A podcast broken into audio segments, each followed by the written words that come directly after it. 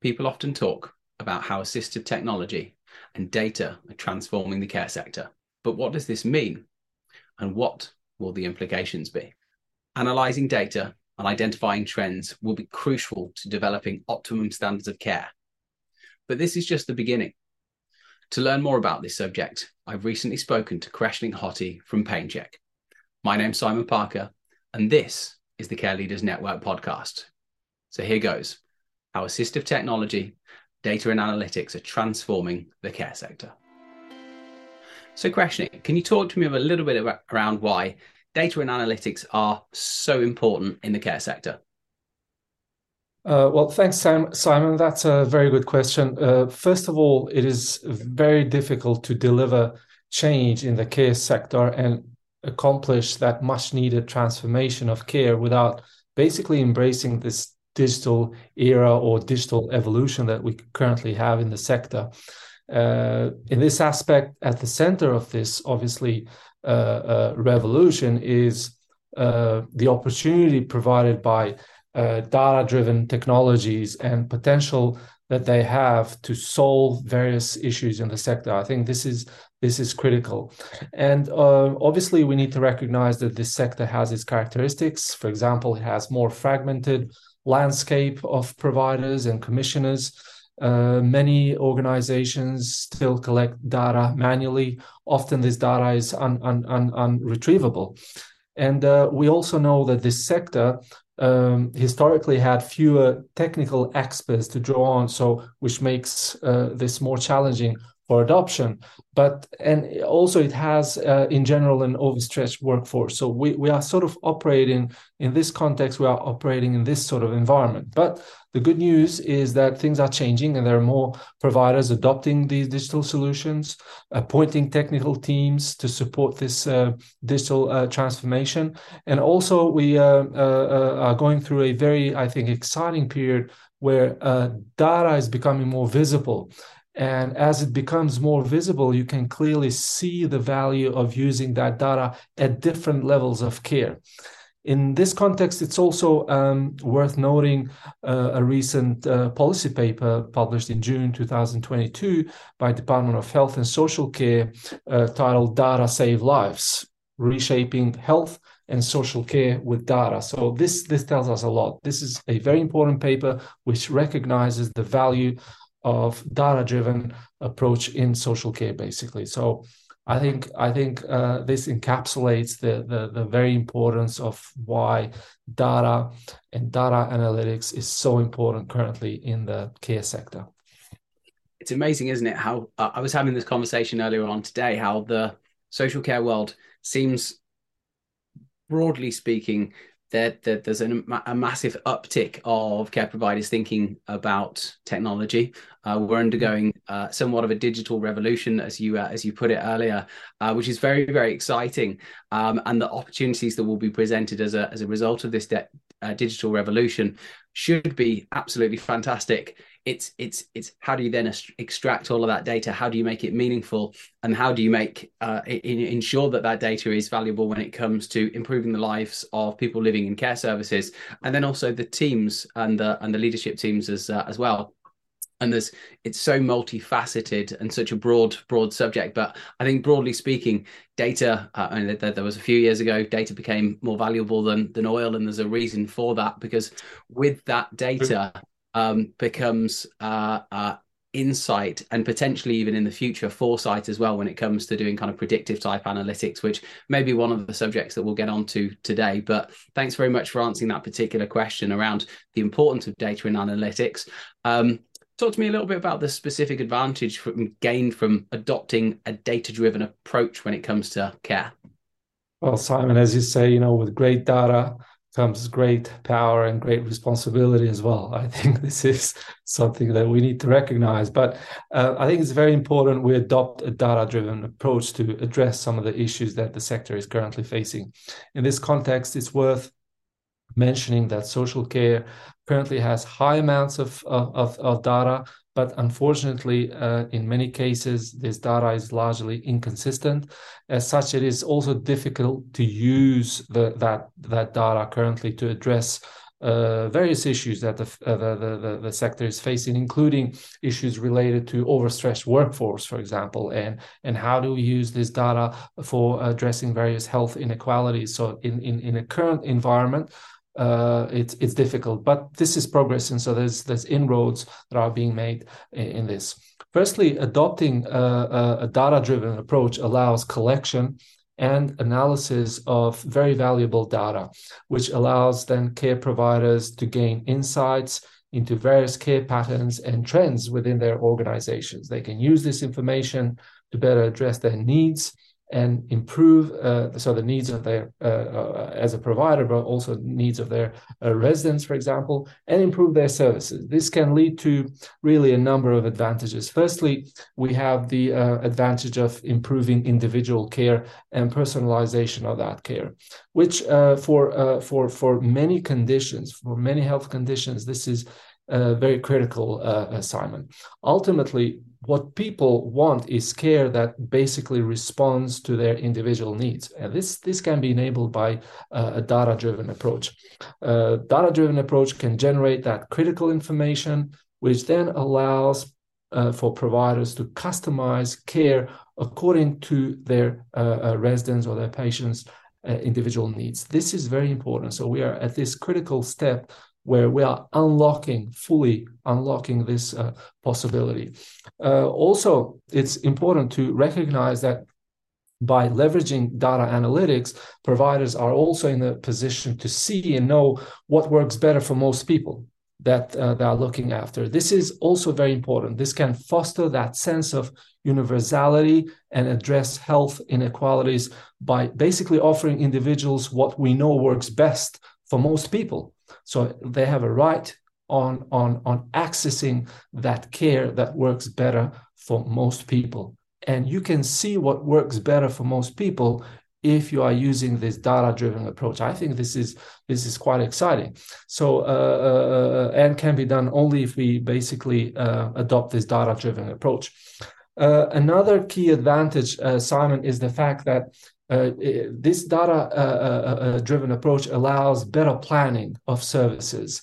and obviously, with this comes better allocation of resources. Now, this is particularly uh, important in in a in a sector uh, uh, in, a, in, a, sector which is already overstretched in terms of staffing. providers, through better analysis of their data, can ensure that their resources are used where and when they are needed the most. This is this is very important for them, especially as I said, considering the overstretched uh, workforce in this um, uh, sector. So basically, you're adopting a system that has potential to steer your services based on what works best. So this is what the data-driven approach allows you to do, and it, I think I think it's quite exciting, but also critical. Uh, another key advantage that uh, data analytics in general and obviously data uh, driven approach allows you to do is to have access to that real time data uh, for people working in the sector uh, therefore allowing them to communicate and collaborate better. So there's an improved communication and and and, and collaboration between all uh, uh, stakeholders involved including various providers organizations and agencies as well as um, as well as health professionals this is done through more efficient sharing of information, uh, through uh, information being more easily accessible, uh, through a more timely action on the information that's available to you. And ultimately, uh, you can use this to uh, better coordinate and basically uh, initiate collaborative activities based on evidence that you are receiving from your data and data analytics in general. I think these are some very exciting times uh, ahead. And these times are being, uh, I mean, these advantages are definitely being unlocked by uh, this data driven approach. Because there's, there's, there's almost like the, the macro sector wide how health and social care gets integrated from a from a data perspective that's obviously a really really big part of the part of the picture but if you then zoom in and think about on a service by service perspective, you've then got examples of how uh, the data and being able to analyze that data can improve the quality of care out- outcomes as uh, as well. So I'd be really interested uh, uh with that kind of mindset of being zoomed in. give me some examples of how data uh, and analyzing that data can improve care outcomes for for people living in care services. Um, well, I I can give you. Let's let's take the example uh, of this uh, data uh, uh, uh, driven approach in the area of pain management in people living with dementia specifically, which is a very uh, important population group uh, with specific needs, individual needs, and that we need to do more. Obviously, as you uh, as you know, there's a high percentage of people living uh, in dementia in aged care sector, and pain assessment uh, as well as then management for this uh, population group is very challenging because of their compromised um, ability ability to self-report uh, their pain. Self-report is the golden standard, but uh, uh, uh, people living with dementia, with moderate and advanced dementia, they are unable to do that. So what this results in is that they experience what are what's, known as behavioral and psychological symptoms of dementia. So they would be these are very challenging behaviors, uh, behaviors such as agitation and aggressiveness, uh, which can also lead to safeguarding and, and and similar issues. But the problem is that because of their compromised ability to self-report pain, in people living with dementia, pain often goes undetected. So pain becomes the underlying cause of these behavioral symptoms, which are often treated with antipsychotics. And because pain is not detected, it obviously goes uh, without, without treatment. Now, when it comes to data analytics in this context, what we know is that documentation of pain uh, in general in aged care sector is uh, is not very good. Uh, we, based on various studies, uh, such as study by Andrews et al., we know that uh, nearly a third of residents have no documentation of uh, of how pain was uh, assessed. Uh, over 20% of ep- pain episodes basically goes go without an evidence of them having a proper assessment. so pain documentation is an issue. Now, if we come to examples, if we take an example of how how how this can be addressed, for example, at PainChek, uh, PainChek is an Australian-based company which is now in the in the UK as well. Uh, it has a vision to give voice to people who cannot verbalize pain, and in addition to giving voice, the aim is to also make their pain journey, visible through uh, providing this data analytics uh, capability.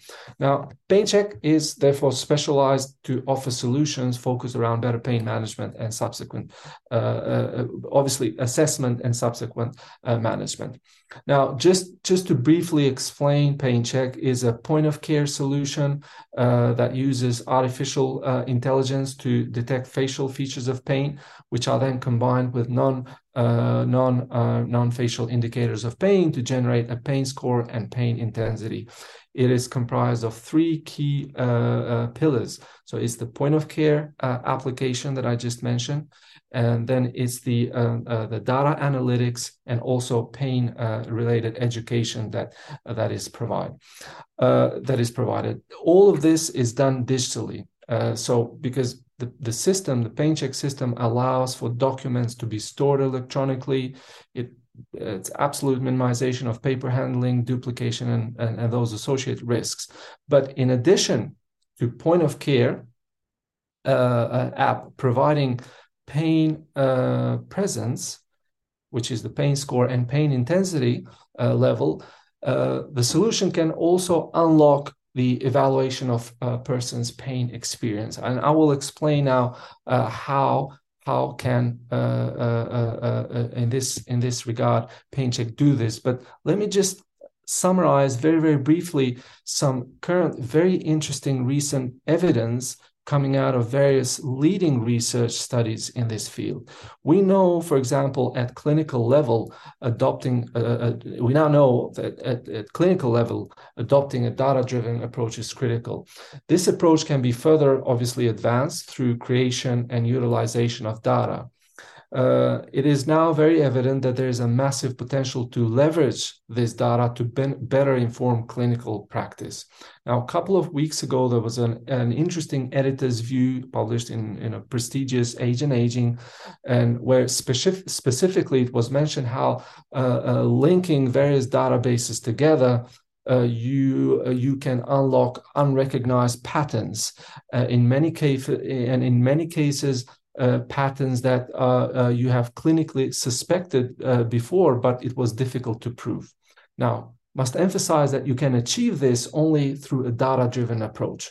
And there's more and more evidence in light of this coming out that suggests that pain needs to be individualized. So the management of pain needs to be individualized, but you can only achieve that Simon, if the assessment of pain is also uh, individual.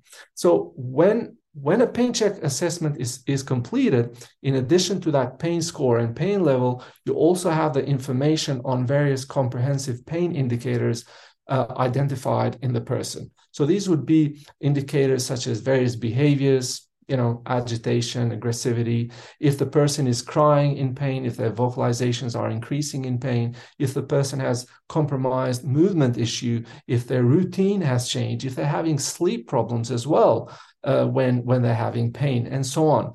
So by easily accessing this data through the the the, the, the, the data analytics you are basically capturing a person's pain experience.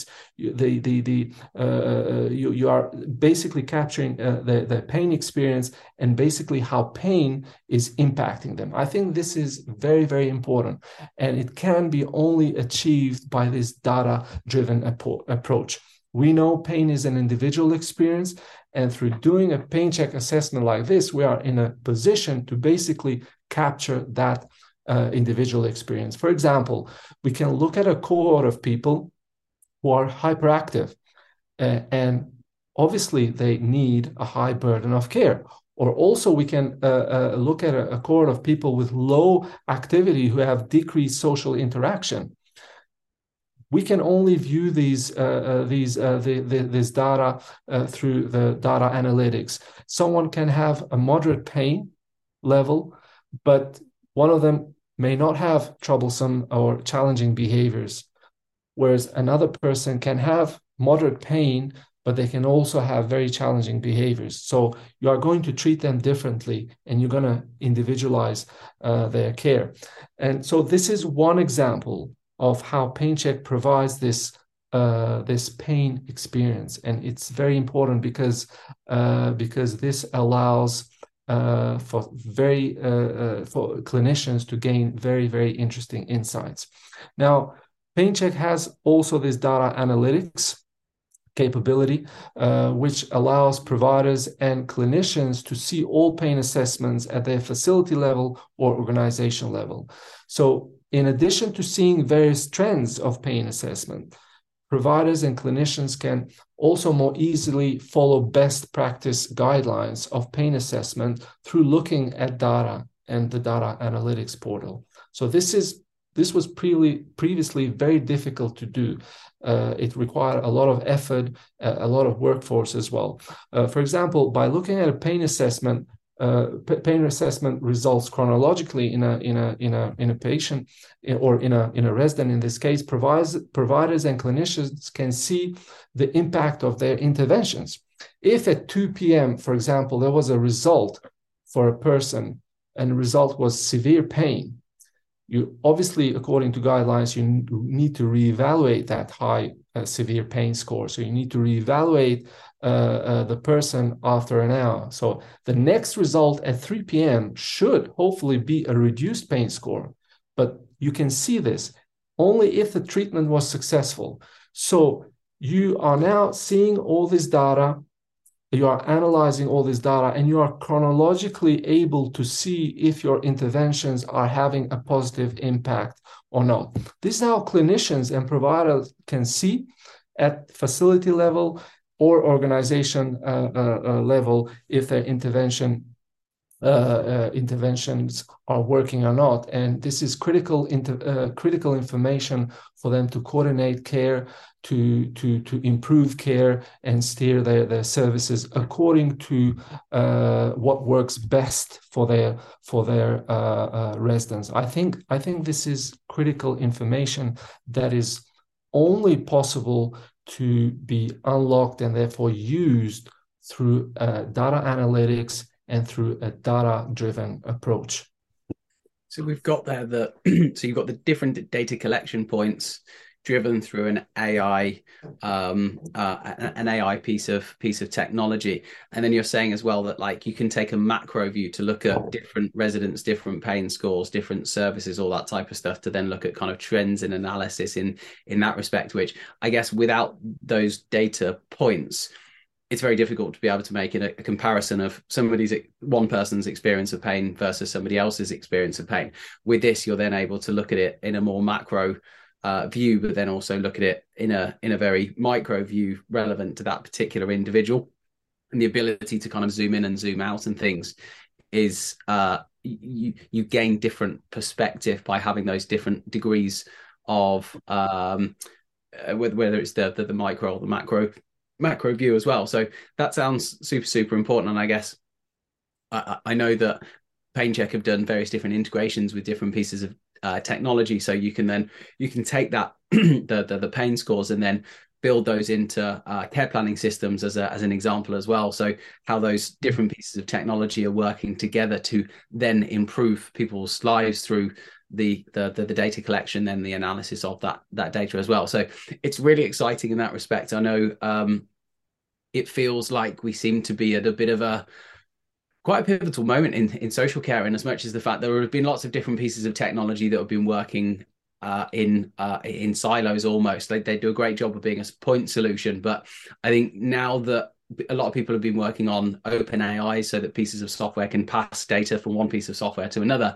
That then presents almost another really exciting frontier. And that's that's where we are today. Who knows where we'll be next year or the year after that? Obviously, the the whole AI conversation at the moment is absolutely huge. What with the uh, the the kind of rise to fame and stardom of, of Chat GPT now four, um, and it'll be really interesting to see how how that all plays out as well. So, can you to, to round us off? Can, can you share with me um, a bit of an explanation around some of maybe the emen- uh, emerging trends around data analytics, assistive technology, uh, and how those will play out and impact the the care sector? Yeah, well, um, here in, in this context, it's also worth sharing uh, that there was recently another policy paper uh, on on a, a, plan for digital health and social care, and I, I, think this is really good. And one of the one of the key messages in that policy paper was the fact that you need to equip the system digitally uh, to uh, for, for, better better care. So it was uh, fully recognized, and some of the highlights actually was the fact that you need to digitize health and social care records because at present only about twenty percent of NHS organizations are so-called digitally mature and you need to join up uh, health and social care uh, records and so on. But one of the other uh, uh highlights in this uh, uh, policy paper was the fact that we need to digitally support diagnosis and, and, and therefore improve clinical decision and making, making through uh, through trends, for example, like artificial intelligence. This this is this is an ongoing trend. It's it's very important. Uh, artificial intelligence uh, or un- artificial intelligence powered solutions are increasingly being used to analyze large amount of data, to identify obviously various patterns, to uh, contribute towards individual towards better decision making and so on. But we, in this context, since AI is now a, a, a, a very interesting trend.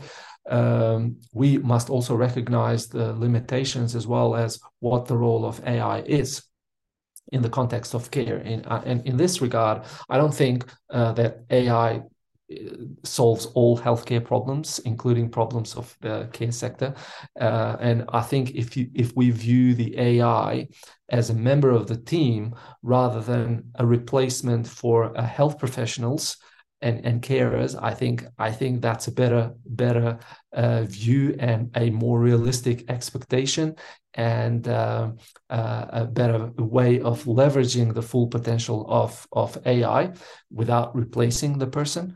And um, and and this sort of approach then would allow um, allow health professionals to to uh, focus more on some of the more uh, humanistic or uh, superpowers, all right, things like critical thinking, for example, that that is uh, that is quite important. Communication, uh, collaboration between each other, creativity as well.